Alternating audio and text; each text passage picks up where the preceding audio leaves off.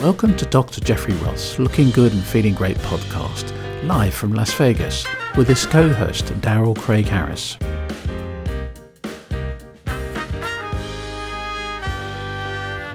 Hi, this is Doctor Jeffrey Roth, your board-certified plastic surgeon, live from Las Vegas, Nevada. Beautiful Las Vegas. Beautiful Las Vegas. Actually, it is really nice now because uh, it's Vegas has really just a couple seasons. It has one hundred twenty degrees, uh, and it has cold, and about two weeks on either side of That's it. That's exactly right. It's yeah. really nice, yeah. and uh, right now we're in the almost really nice part. So yeah.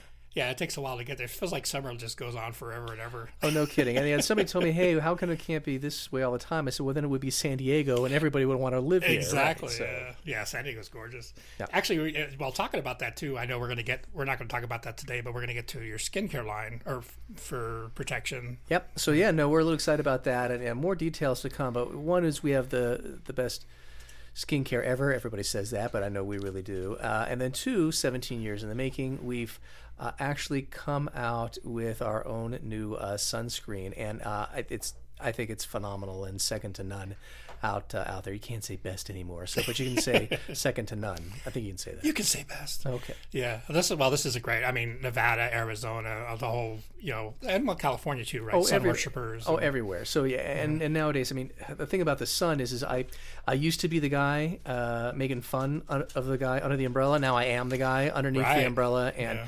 Get a couple basal cell carcinomas taken off you, and that'll do it to you.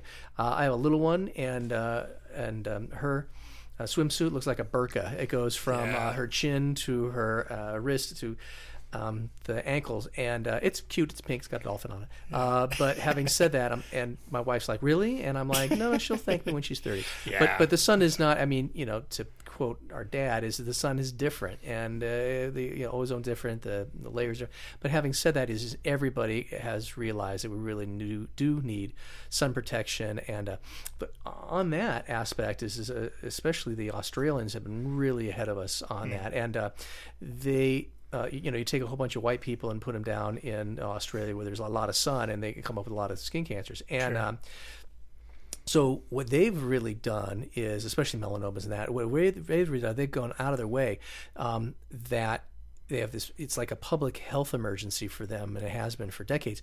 And if you're a kid in elementary school or middle or middle school, you can't go out and play unless you have a big floppy hat on. Oh, that's uh, interesting. And so they well, and the sun there is so intense, right? Yes, yeah. yeah so it, it's really, yeah, it's it, everybody. Many people in Australia, they mostly live on the coast, but especially in, in the middle, it's it's desert, and uh, yeah, it's really intense down there. So mm. they've they've really gone out of their way and really kind of led the world uh, in that, and they have. All these kind of public surface things, but everybody is supposed to reapply the sunscreen. And, and that's the one thing we make mistakes here is, is um, um, and I grew up when, you know, the guys on the roofs and the carpenters, they would, oh, they would get their, you know, they want to get a tan so they don't burn the rest of the, uh, of the summer, and they get the one sunburn and then they're good. I mean, all that stuff was just terrible. Yeah, no, we, uh, we didn't so, know much back then. No, and so now I'm thrilled that these guys are out there with hats and, um, um, shirts down to uh, their uh, wrists and everything right. else, yeah. because now you know you're, all these guys, they have leather skin. It's just it's just terrible. Yeah, that's the thing, because you don't think about it when you're young, of course, no, but as when you get into your fifties or you oh know. no no no and and uh, back in the day is is is the gals, you know, in the eighties they would put uh, putting baby oil on, and, and the nurses yeah. were the worst because they would put iodine in the baby oil and just cook themselves. Yeah, kids, don't try that at home. Do yeah. not do that. Uh, yeah. So now now it's all about trying to protect uh, ourselves from the from the sun. Yeah. yeah. So we're going to do a lot more about that, because I know like you're you're starting sort of a whole new section of your practice with related to that. Um, and I think that's exciting. Like I said, of course, being in, in Las Vegas and the intense suns that we have here, and, and also just the, the skincare thing in general relates a lot to what you do. Oh, right? The skin takes an absolute beating. And if you if you ask my estheticians, uh, is the first thing they do is is calm the th- skin down, because mm-hmm. everybody walks in with windblown skin or um, really solar irradiated skin or whatever it is. And sometimes the stuff that you buy, you know, over the counter, online or whatever, isn't necessarily good for that. Right. Uh, and um, and so they first they have to back. track and calm everything down. That's step one. And then step two is, okay, how do we kind of re- rebuild and make right. this skin actually healthy?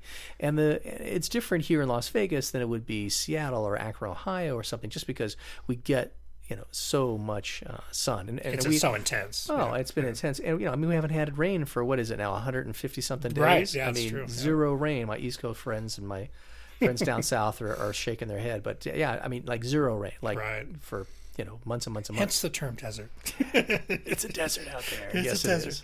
Um, yeah, that probably plays into the whole, I mean, people, the use of Botox because you get, it causes that skin damage, but helps cause the crow's feet. That oh, kind sure. Of, right? We see skin damage all the time. And the, and the best is when you can go ahead and work hand in glove with your esthetician, skincare folks, because what they'll do is is they'll really work on some of the sunspots and some of the mm-hmm. itty bitty wrinkles, and then I'll go ahead and, and Botox or fill or go to surgery for some of the bigger, more major stuff. But right. really trying to work hand in glove with those, we think, kind of gets the best um, the best result. Mm, that's great.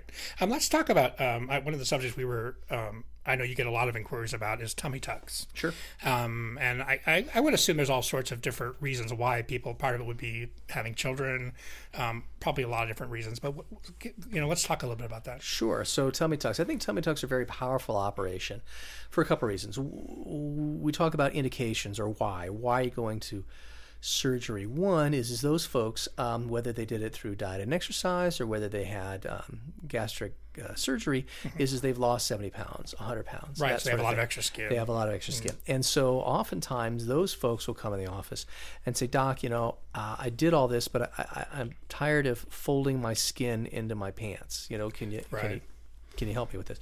And those folks come in, and it depends because, of course, everybody gains weight in a certain place and, and loses weight in a certain place. So it could be facelift. It it could be arms. Uh, it could be thighs. Uh, often with uh, women, it's it's breasts because things kind of fall uh, and the tummies uh, as well because that's a, a lot of where people store their uh, their extra fat. Uh, and so they lose all this weight, and so which is terrific and good cardiovascular-wise and good orthopedic-wise and everything else.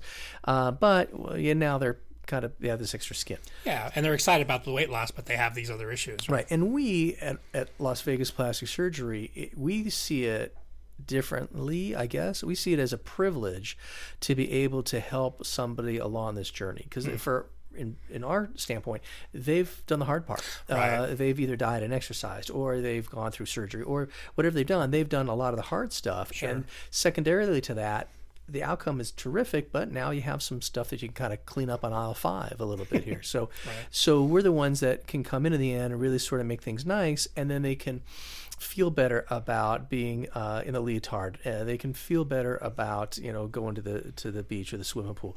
So for us, we really think of it as a privilege that we're able to be on this journey. Right, uh, and they're part of sort of giving you their trust. Yes, and, uh, and, and then I, we really...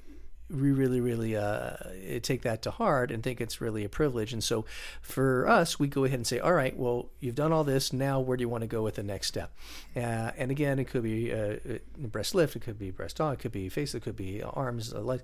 But most often, both male and female, it's tummies and tummy tucks. So that's number one. That's that's your first group of people. Second group of people uh, are those folks that uh, have had babies. And right. uh, so they've had one, two, three uh, babies. And with that, typically women and, and babies are great, but they knock the heck out of a woman's body. Mm.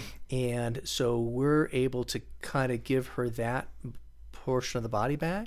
And, and people really love that. Right. It's yeah. just sort of the, the rejuvenation. And, right. Yeah. And there is, I mean, and, and folks go to the gym and they're doing sit-ups and like, well, why is this thing kind of, bump, you know, always protruding out every time I do a sit-up? Mm-hmm. And again, not their fault. Oftentimes it's a uh, anatomy issue with the surgery fix. And what I mean right. by that is, is especially having babies or gaining, losing weight, uh, your rectus muscles, your six-pack, Uh, have splayed apart, right? So they're separated.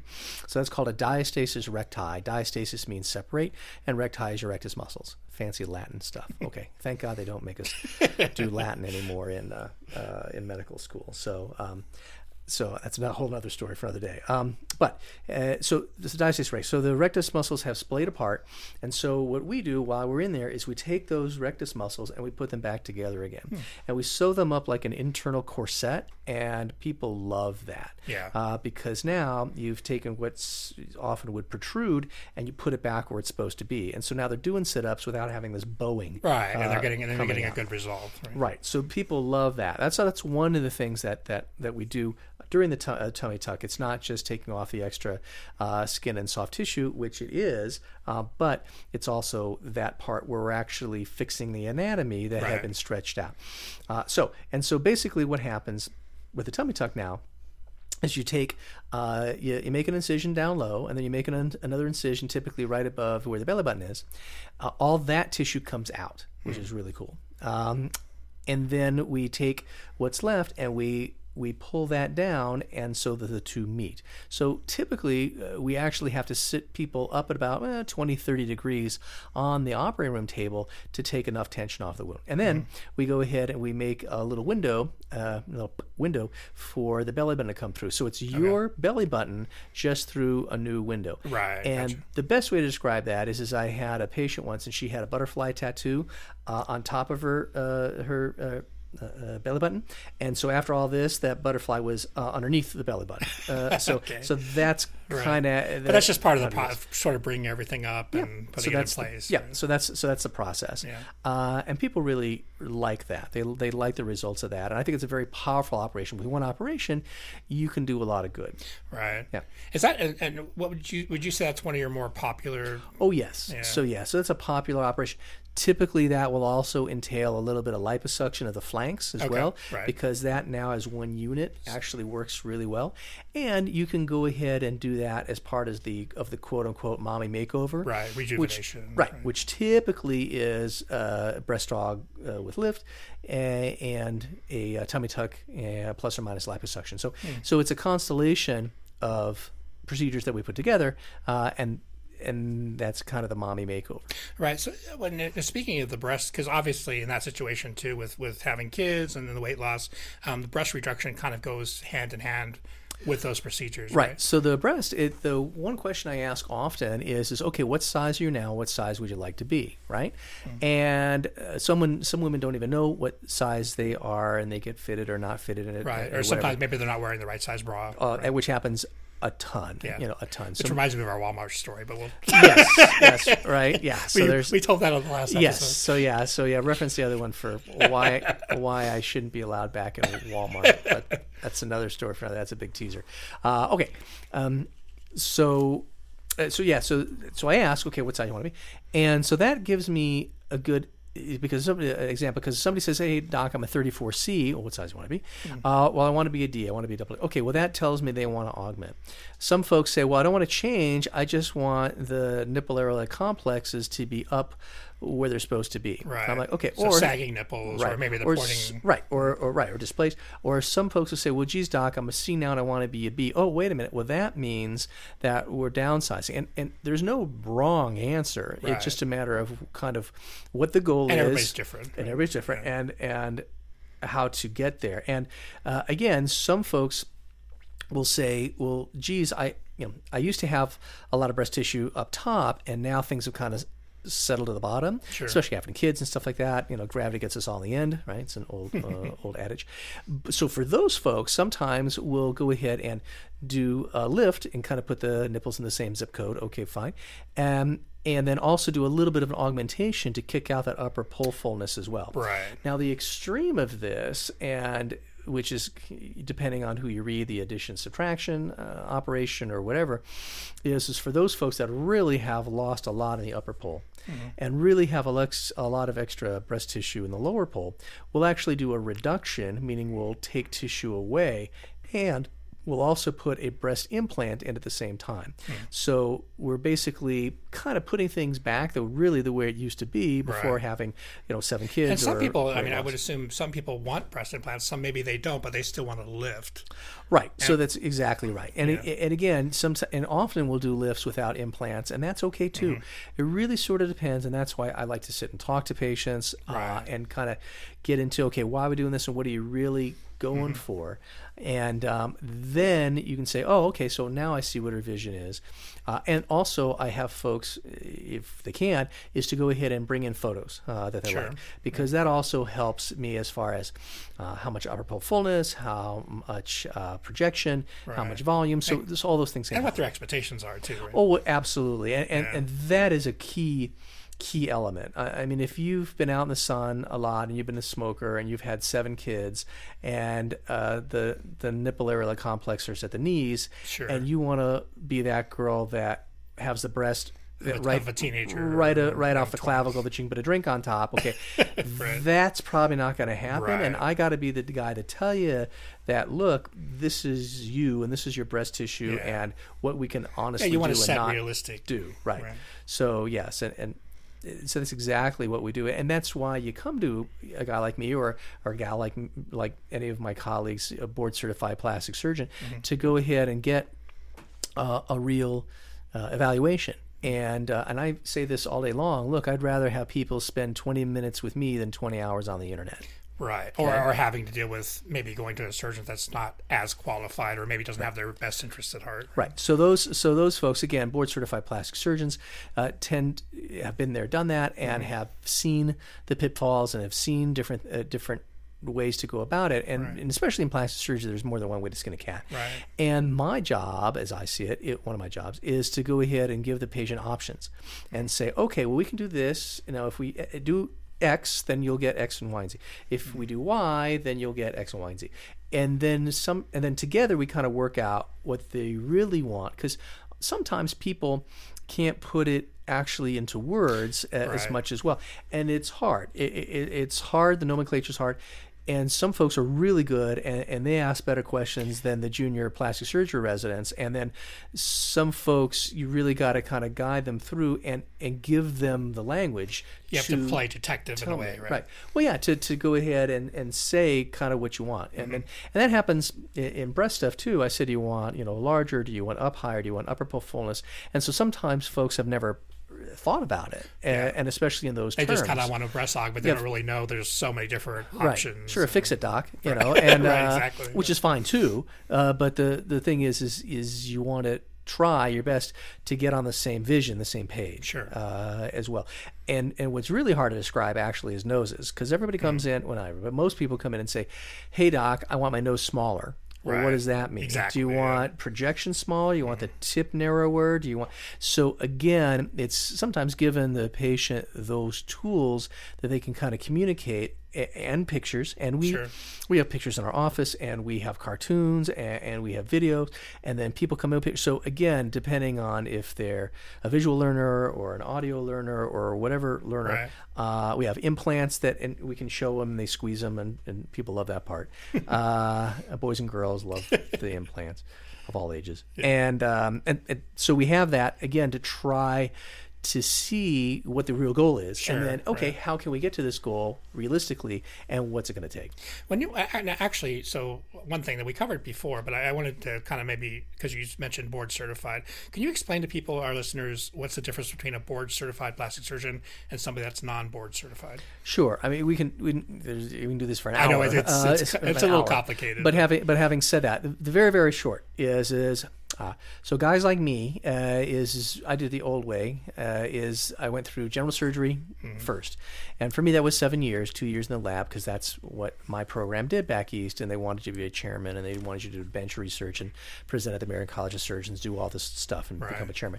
And some of us, uh, some of us did, mm-hmm. uh, some of us did, and. Um, Uh, for me, I, I did that first, and then I went on to plastic surgery, which was more training, uh, and so that was an intensive uh, training program where you saw the breadth and depth of plastic surgery. And I did mine. I was blessed enough uh, to go to U C S F right. up in San Francisco, sure. and I, I say blessed because the guys and gals that trained me there were absolutely uh, stellar. Mm-hmm. And they would put stuff on the board, because then you'd read the board the next day of what surgeries were doing and stuff like that.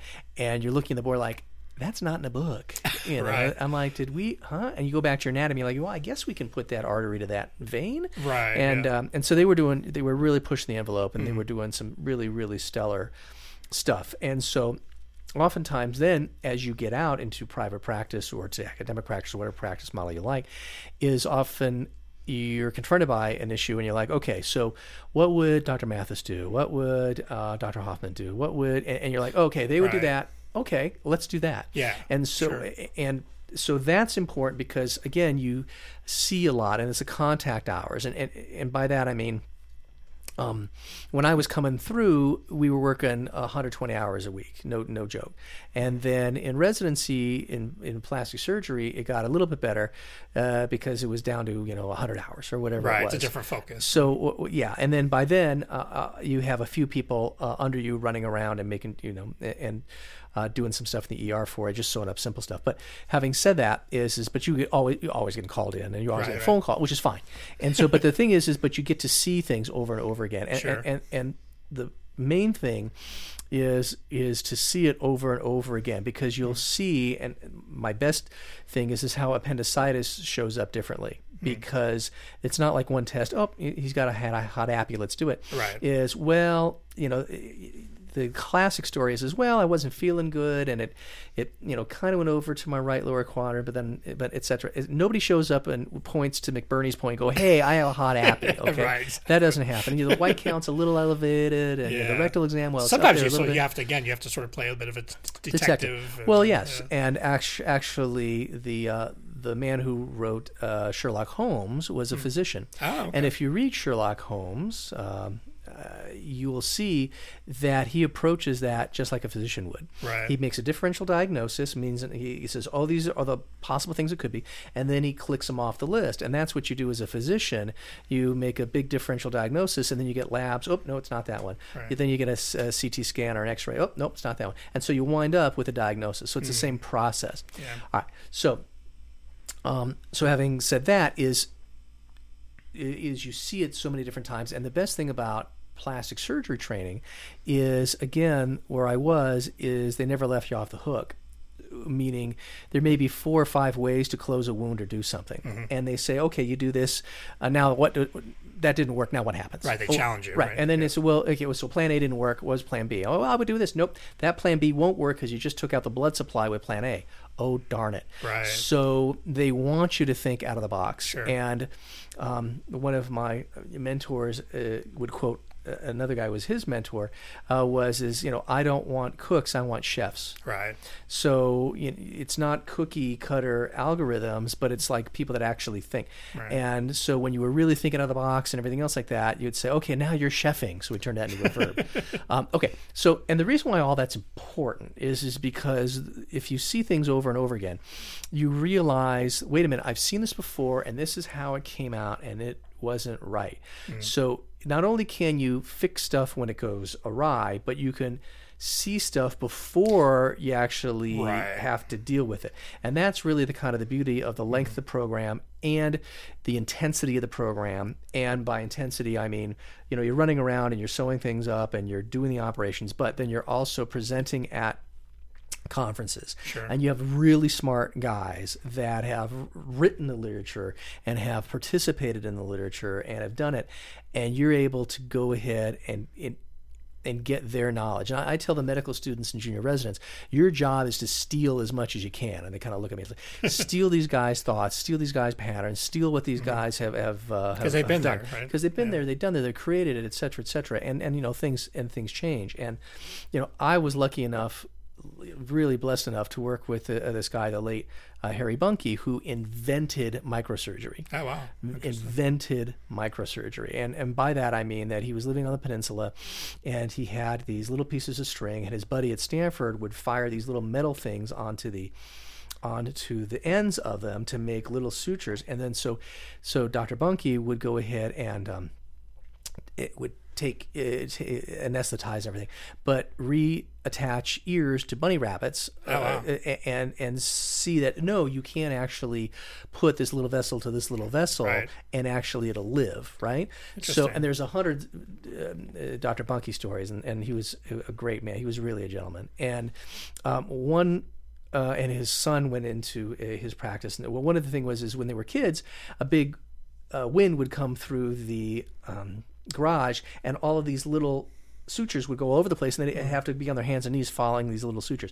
Now we're talking, we're talking very, very small uh, strings, or right. finer than a human hair. Oh wow! Okay, and so that's, and then he would go under the microscope, and that's right. where microsurgery came from. Yeah. Uh, and uh, so yeah, he was an, an incredible uh, guy, and always into teaching, always mm-hmm. had time for you. And so it was and, and the typical thing, and this is a, a Doctor Buncke story, is. Um, so I'm on rounds, right? And rounds was great because it was the, the two thousand, it was right around two thousand. But what his thing was is to have everybody come on rounds. And what I mean by that is you'd have your hand therapist come on rounds, and you'd have uh, the nurses come on rounds, and every, so everybody knew what the plan so was. They're all the same. So you didn't have to write it down somebody to read it later. Everybody sure. knew, and that was great. And and then he would always ask you on rounds, and sometimes we'd have a funny. Because we were a big referral center, we would have a funny case, right? And so you're like, oh man, I'm going to be, a, I'm going to be a superstar. I'm going to read all about this case. Mm. Uh, and this is before Google, you know, it, believe right, it or not, sure. if there was time yeah. before Google. So you'd have to go ahead and go to the uh, to the library, do and research, really, really research, sure, and all right. that. And so you're like, oh, I read uh, ten articles on this, and, I, I, sure. and you'd be there on rounds. The next day, think you're going to be a stud. And, you know, you go ahead and talk about this, and Papani says, oh, by the way, this article that I read that, you know, Doctor Cohen uh, in Germany, you know, did, and papa, papa, papa. Mm-hmm. And Harry Buncke, well, that's very good, Jeffrey, papa, papa, and, and all that. He says, well, when I had him over for dinner at my house two weeks ago, yeah. You're like, darn I it. told him that, you know, he wasn't the first to describe that. Right. It was actually in this literature and papa, you know, uh, two years before. And I'm like, I can't beat these guys. There's no chance. It's like, it's, it's a walking like three steps ahead of me. That's Oh, so Doctor Buncke was like that. Doctor Mathis, you couldn't beat him. Doctor Hoffman, I was just these, these guys would just yeah, just. Yeah. But so, and I, I digress, obviously. But the thing is, is it's that intensity of training, and, right. and it's that intensity of thought, and and learning with your foot in your mouth, and you and uh, making uh, a fool of, uh, and and such when. And they did it nicely in a gentlemanly way, but you, but you got yourself spanked every yeah. now and then.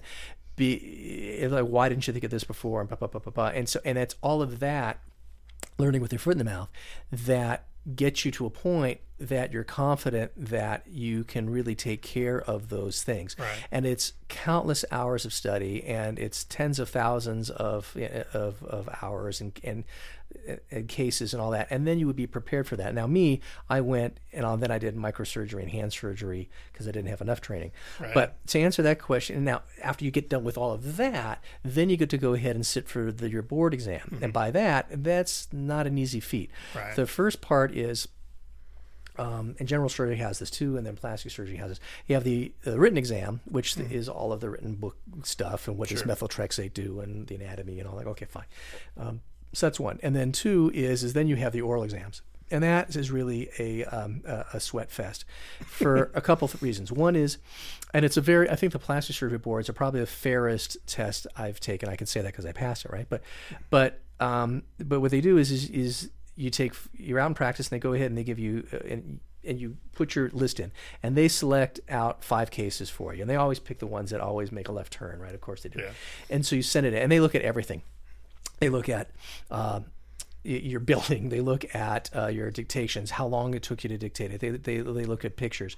They look mm-hmm. at, and, and it, in fact, four guys a year get sent home for bad pictures. Really? You don't you don't get to go in and sit for the board, wow. okay? Because that's how we plastic surgeons communicate with each other, and you right. have to have a blue background, and there's certain standards, and da da da. So they are picky as heck. And then you show up, and they have thirty more cases to go mm. through. Of course, there's two folks in the room, uh, and then the one guy on the uh, who's on the side, and he's observing, and they record everything, and it's it's actually they've they've done really well to mm. do that. Now, so you go through that intensive process, and again, it's not just oh, you know, how do you sew something up in the E R. Right. They really get into the weeds as to what can go on. It's all about safety, and they want to make sure you're safe mm. coming out. And you're um, really covering, and not people, because people think of plastic surgeons maybe in general like just breast augmentations or sure. just one thing, but you're no, actually covering not the, no, everything. It's right? not the pretty stuff. It's yeah. cleft lips and palate. Sure. It's what do you do with a burn? It's uh, how do you do a pediatric burn? Mm. What if a, a kid uh, chews on an electrical cord and takes out the the side of their mouth? How do you, from everything from, okay, they come mm. into the E R to what do you do uh, later for yeah, it's a or, broad palate, or right? rehabilitation. Uh, yeah, the clefts and palates we talked about, microsurgery we talked about, hand surgery we talked about, uh, free tissue transfer microsurgeries. Mm-hmm. We talk about uh, breast, how do you go ahead and plan an operation uh, with in concert with the breast surgeon? What if, what if, what if, what if, what if the breast surgeon left you with nothing? How are you going to go ahead and create something right, out of nothing? Sure. And this is important uh, because even again, when I was training, um, we would get this call usually about eight o'clock at night, and you know we we, we joke about it. We call you know we we put the last in plastics, right? Uh, because we're always there, and so we would this phone call about yeah, eight o'clock at night. It would happen yeah, every couple of weeks, three weeks. We get a call from the cardiothoracic uh, folks, and again, mm-hmm. this is this is U C S F, and they're doing right. crazy stuff. That, that's one of the that, world's best. Right. It's it's yeah. So we get referred to everything, and so the cardiothoracic guys uh, were in there, and they're great. And so they've and they take the, out this big tumor in, in this guy's chest wall, and it's a little bit bigger than they thought. Mm. Okay, and so now they can't put it together. Oh, wow. So now you got a guy with, who's and got lungs in the breeze, done now, right? lungs yeah. in the breeze, and like, okay, that's not supposed to be there, sure. right? And so uh, we would go and, and, and make ribs uh, for this guy and swing soft tissue around and put skin on it. Blah, blah, blah. So then when he you know woke up in the morning, oh, he didn't have a big old you know, hole sure, in his right, chest, right? Yeah. Uh, and so it's those sorts of things that they teach you how to think on your feet, et cetera, et cetera, mm-hmm. et cetera. So, so having said all of that, that's what really kind of goes into a board-certified plastic surgeon, as opposed to uh, a doc that wakes up one morning and says, hey, I'm really getting clobbered over here in my particular specialty, right. and boy, I need to find a new revenue stream. You know, I right, right. and so... And I think I want to be a plastic surgeon. So instead of now, there are some guys that go back and do plastic surgery. There's two guys here in town that were E N T guys, do and they went back uh, and, got and, did, and, and got retrained for two or three years sure. and got clobbered up all night. There's another guy in town just recently came back to town, great hand surgeon, went away again, did his plastic surgery resident, came back. So hmm. you can do it. Right. Uh, but do it. If you're going to do it, do it. Yeah. So, in my and opinion, it's important for patients to understand the right. difference. And right? so, and so the guy that just, or gal that rolls out of bed and says, "Oh, I think I want to take a weekend course right. and start doing this stuff," I think is a tremendous difference. Even if they take a six month, you know, uh, fellowship, et cetera, et cetera, just the rigor uh, of that and the ability to be able to protect your patient right. is the thing. I mean, yeah. it, there's there's plenty of folks doing uh, Botox and filler. Yeah, oh, fine, who cares? Right. But what drives us plastic surgeons, board certified plastic surgeons, is is it, is the patient protected? Is the sure. patient safe? Yeah. Can the guy fix what if something makes a left turn? Right. Uh, and so that's the thing that makes our hair stand on end. Is it's not that.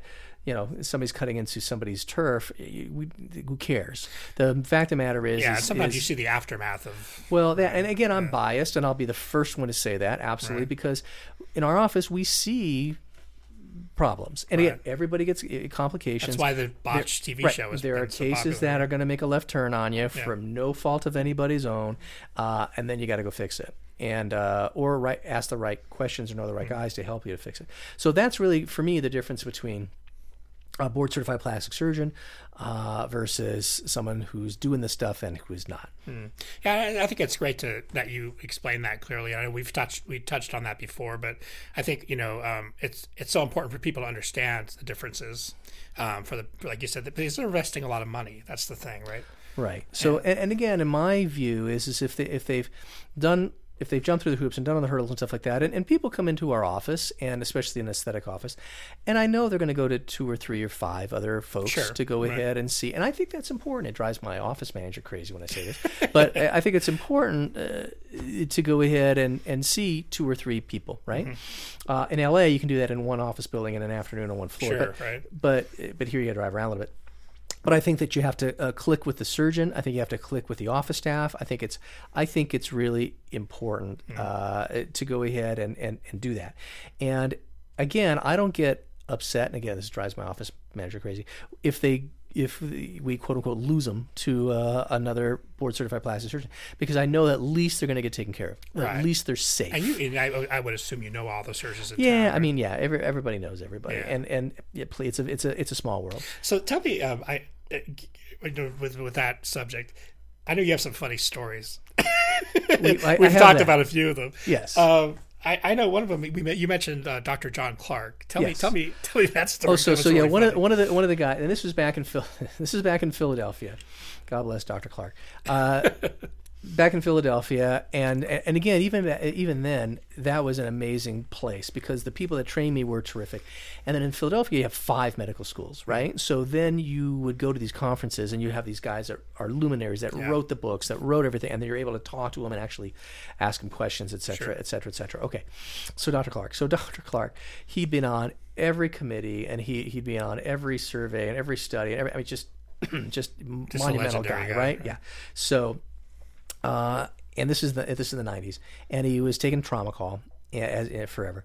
And so Tramadol comes in, and usually the attending doesn't have to be in house. In other words, he doesn't have to sleep in the hospital. There's mm-hmm. residents and stuff. Right. So guy gets shot, et cetera, typical Philly, right? So guy gets shot, whatever, comes in. Um, so we resuscitate him, take him to the operating room. And so the chief resident starts the case, gets them all lined up, et cetera, et cetera. Okay, fine. And then the attending comes right in, okay? I mean, you know, it's not like he's there two hours later. No, he's there like ten minutes. You know, sure. ten minutes. So anyway, so Doctor Clark. So Doctor Clark comes in. And uh, you know, older uh, older gentleman uh, at, at that thin guy, and just trying to paint a picture. And so he comes in, and uh, you know, he's, he's rushing in. He's going to save this guy's life, sure. right? right? So he's rushing in, and he uh, changes out of his uh, his clothes, and he goes to the the uh, the place where you have all the scrubs, right? And he gets to the place, and there's no scrubs. I mean, none, zero, none, okay? I mean, sometimes you get in there, and you got to, you know, take out three X L, and you just, right, there right. is zero scrubs left, right? Oh. And so he's like, well, I, I got to run in and save this guy's life. So he goes ahead, uh, he washes at the scrub sink, right, and walks into the uh, operating room in his boxers. Awkward. Uh, a bit, okay. But that's, that's completely okay because yeah, yeah. because you're going to get the gown bigger, on. Yeah, well, something... you put the gown on and the gloves sure, and the, right, all that kind of stuff. Right. And I mean, he had a hat, a mask, okay, and his boxers. Okay, so and the nurse is like, Doctor Clark's like, oh, there's no scrub. Oh, okay, so, yeah, yeah. so, they, so they save the guy's life. Mm. Right, they tuck him away in the I C U. Everything's fine. Good. All right. So Doctor Clark and, and the the doctors in house are going to go ahead and take care of him. Okay, fine. So Doctor Clark's like, all right, you know what? I, I I'll try to get home. Okay. So he, he gets home and he's like, he's driving by and he's like, you know, I'm a little hungry. And it's about ten thirty at night. He says, uh, I'm going to go to a pizza uh, uh, Pizza Hut. I'm just going to go ahead and grab a you know pizza. Sure. Okay, great. So he goes ahead and rolls into he rolls into Pizza Hut, and he goes in there and he's about to order, and he looks over, and there are four medical students, right, from Medical College of Pennsylvania, right, and they're in scrubs with Medical College of Pennsylvania stamped on them, right? And if you've ever seen Scrubs, it says, you know, uh, don't take off premises, right, you know, right, blah, blah, blah, right. constitutes theft, the whole thing, right? And so Doctor Clark looks at these four guys, uh, four students, and... And, and it's Philly, so you can do this. Yeah. yeah. Uh, and he says, hey, you guys. He says, because you guys stole those scrubs, like I had to just operate in my skivvies, right? Going bananas in the Pizza Hut. How funny. And everything else. And and the kids, right? They're like, yeah. oh, my God, who's this, you know, old professor guy yelling at us about scrubs? I mean, and he's going on and on. The kids actually left without their pizza. They're oh, like, they're like oh, we're out. Okay. So they're freaking out. Because again, I mean, you know, the professor, are they going to are they going to recognize them? Right, are they going right. to come? No, you know, are they going to fail them? You know, that's who funny. knows what, right? So they so they left. All right, so they, he ran him out. Of, he ran out of a Pizza Hut. How funny. So yeah, it's typical Philly stuff. But yeah. uh, but yes, but and, hey, you got to get the job done. Got to do what you got to yeah, do. So yeah, true. so God bless Doctor Clark. One from all of what he's did, two that you know he'll he'll operate in in uh, in. you know, his, uh, his underwear and, uh, and save your life and, and all that. Uh, so yeah. So yeah. Hats off to, to uh, affectionately know J C. Yes. It's funny. You've, I know, um, obviously, uh, you've been in Vegas for many years. I know you've had some interesting jobs. We talked about that before, but one of the jobs you you actually had was a matchbook salesman. Oh yeah, this what exactly of, is a matchbook salesman? This is one of, one of the greatest. This is one of the greatest jobs of all time. So um, matchbook salesman. Okay, so. So it's back in the eighties, right? And there's about three hundred thousand people in town. Okay. Yeah. So that's fine. And uh, it was a small town. It was a small right? town. Yeah. And so basically at every uh, at every gift shop, right? You would have a gift shop. Mm-hmm. And there was these kind of rotating uh, things, and you've seen them. It says, you know, made in Las Vegas for, and right. they would stamp on, you know, everybody's name, you know, mm-hmm. you know, Dawn, Donna. So sure. anyway, okay, fine. So back in the day, and you would have those little license plates. You've seen them all, right? Yeah. Okay. So back in the day, you would actually have these matchbooks because people, a lot more people smoked. It was more socially acceptable, right? Which was terrible, but anyway. So sure. So it's a made in Las Vegas for, and they had all the names on them, right? So okay, fine. So it was my job is to go down there, count them because you got to do the inventory, and then replace the the you know made in Las Vegas for matchbooks on the uh, on the racks. Sure. Okay, fine. Now, okay. that's fine. So, it, and then you had your root, and you go up and down the strip, and you go ahead and replace this. And then you would go back to the matchbook place and actually help them put them all together, et cetera, et cetera. Okay, so uh, I'm, so I'm in slacks, white shirt, tie, right? Because you, you know, and it's one hundred twenty degrees outside. Okay. Yeah. And yeah. so that's not the worst part. Okay. And so, and so you're going ahead and you, and of course you go from one hundred twenty degrees to seventy degrees to one hundred twenty degrees to seventy degrees. Okay. So all that's fine. And that was, again, that wasn't where the worst part was. So, so I have, I got to do my root, and I have all these matches, matchbooks, right? Uh, in my car, which basically back then was a Pinto. Oh, nice. Okay, so the safe, pin- safe car. So yeah, so the knock on the Pinto was if you smack them in the back, it goes kaboom, right? right yeah, okay, yes, yes. So basically, it's one hundred twenty degrees. Uh, I have all of these matches. I mean. St- chuck full and I couldn't fit another matchbook into the into the thing, right? And I'm rolling down the street in a, in Someday a Pinto. Someday I'm going to be a plastic surgeon. I don't have to do this. Like, what could possibly go wrong? So basically, looking back on it, I was a rolling bomb, okay? Because yeah. I have all these sulfa matches, okay, and it's one hundred twenty degrees. It's just, yeah, it's, and no fire extinguisher. Like, ah, you'll be fine. So, yeah, rolling rolling from, uh, yeah, from, you know, from the, the dunes to the Stardust sure. to the Flamingo to, yeah, all these places that, that, that That don't I miss exist. All those places. Yeah, and it's a lot of these places that don't exist anymore. So yeah. yeah, it's a landmark. God, yeah, we oh yeah, we we hit them all. Sure. So funny. Yeah, so that was that was uh, yeah, a, a classic. So, well, I guess when, you know, when you do that kind of stuff, I know you've had we talked about that. You had a, a bunch of different jobs, but then when you actually get to the point where you've gone through all the schooling and you've gone, you have your practice set up, that you must really make you smile. Thinking about those memories. And, well, you know. yeah. I mean, if you have a minute to actually, you know, do that. Well, because uh, sometimes right. you're yeah, so busy sure. and you're jacked up in the moment and everything else like that. And you're like, and then you get to, you know, with buddies or, uh, you know, over a beer and just like, hey, you remember when? You yeah. know, like, oh my God. Yeah. Did yeah. we actually do that? Uh, yeah. And so, and again, it was, it was a, a different time uh, here in Las Vegas. And, uh, Uh, a lot of characters and a lot of characters ran the place. It wasn't yeah. as corporate, et cetera, et cetera. Um, I so, miss that. Yeah, yeah it, absolutely. So it was, yeah, it was it was much more of a, wi- a wilder place, much more colorful place. What, uh, what year did you actually open your practice in Las Vegas? Uh, back here in oh three. Oh, okay, so, so it's about been seven, it's been a minute. It's about seventeen years now. Have you seen? Have you seen? Well, I'm sure you have different trends, different ways of doing things. Oh, sure. Plastic surgery wise, also requests. From then to now? Or... Oh, sure. So, again, to quote Doctor Gil Gratinger, uh, who was a mentor of mine, he said, you know, Jeffrey, if you uh, if you get bored in plastic surgery, you're not reading enough mm. uh, because there's always something new and there's, right. there's always something different uh, uh, uh, coming out. And and I can give you whole bunches of uh, of examples from the reconstructive end. Again, we talked a little about microsurgery. And sure. what that does is you can take... we. Plastic surgeons. When, what at what point did that really come into? Well, actually, well, Harry Buncke, uh, Doctor Buncke, actually um, invent, invented it. Uh, and then the one that really carried the ball, and there was a few, there was Lewis Agendo, there's a few of them. What, again, was Doctor Mathis, who was my, uh, and Doctor Nahai, uh, who wrote books with him. They they really had this idea of a reconstructive ladder where, you know, can you go ahead and close it? Uh, just, you know, you have a cut, can you just suture close? To, oh, do you have to borrow tissue from one place to put it to the other? And those mm-hmm. are rotational flaps. Can you take a muscle and rotate it on its uh, blood supply and put it where you need it? Can you take that muscle free out of the body and plug it in somewhere else? And wow, that's right. the free flap. Yeah. portion of it. And sometimes you skip rungs on the ladder because sometimes it just won't work to try to put it together, sure. et cetera. So you have to do the microsurgery part. So th- as things get better and better, and as technology gets better and better, the ability to get to smaller and smaller vessels and make them work, mm-hmm. actually it has just pushed reconstruction. Yeah, cra- gives you so many more options. Right? Uh, another thing is breast reconstruction. Those the folks are doing tremendous work in breast mm-hmm. uh, reconstruction nowadays. Is it, what used to be, even from the material standpoint, we, there's this thing called acellular dermal matrix, A D M, which now with folks that they take off the breast, now they want breast reconstruction, et cetera, et sure. cetera.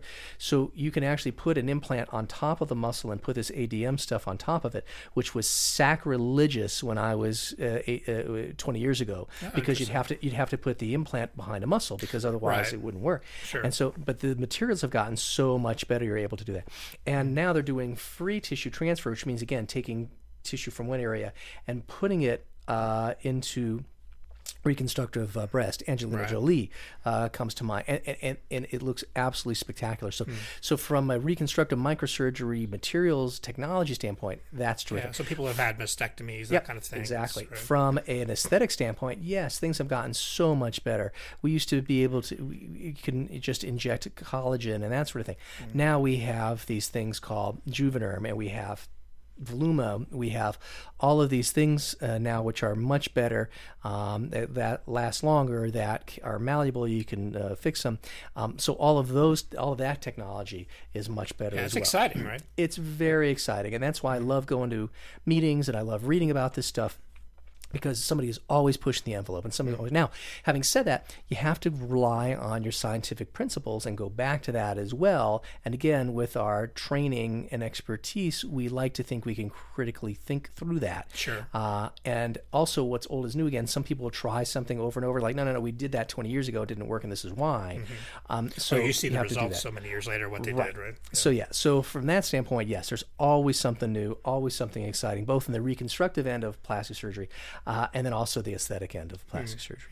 Um, what, what's uh, a current focus for you as far as uh, learning new techniques and stuff? I, I guess breast aug seems to be, like, I know a lot of people have issues. That's one of the things they deal with on Botched a lot, um, that T V show, is, is people that have had breast augmentations that went wrong.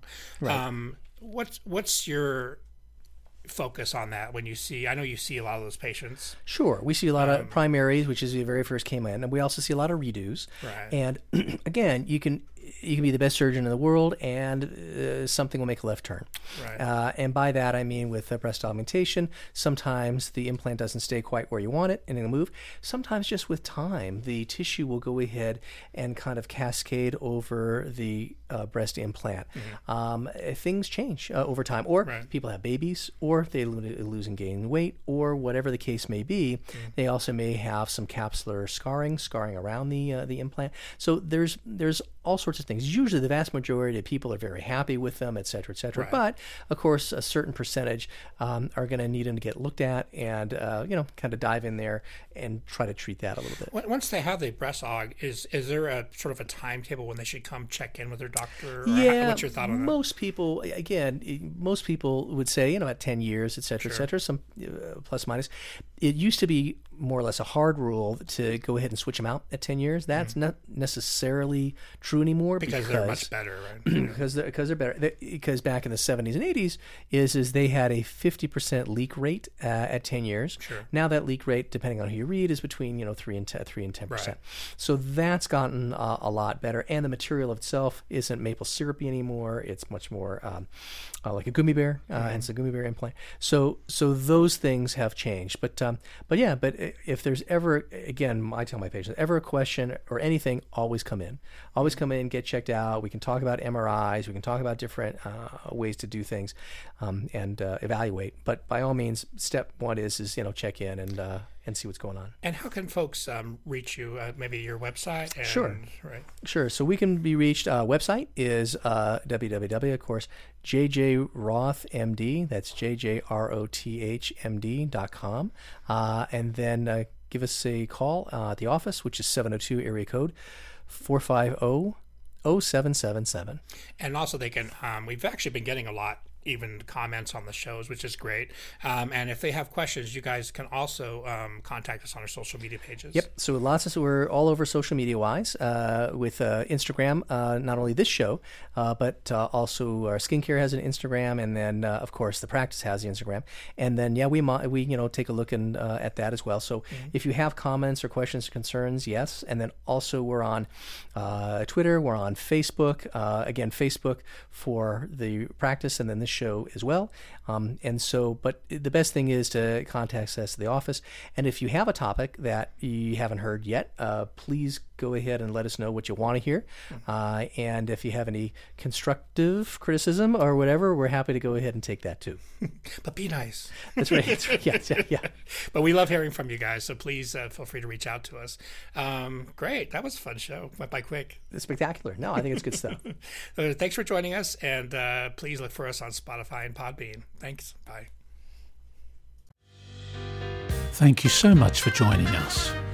For further information, please visit the podcast website link for Doctor Jeffrey Roth. See you next time.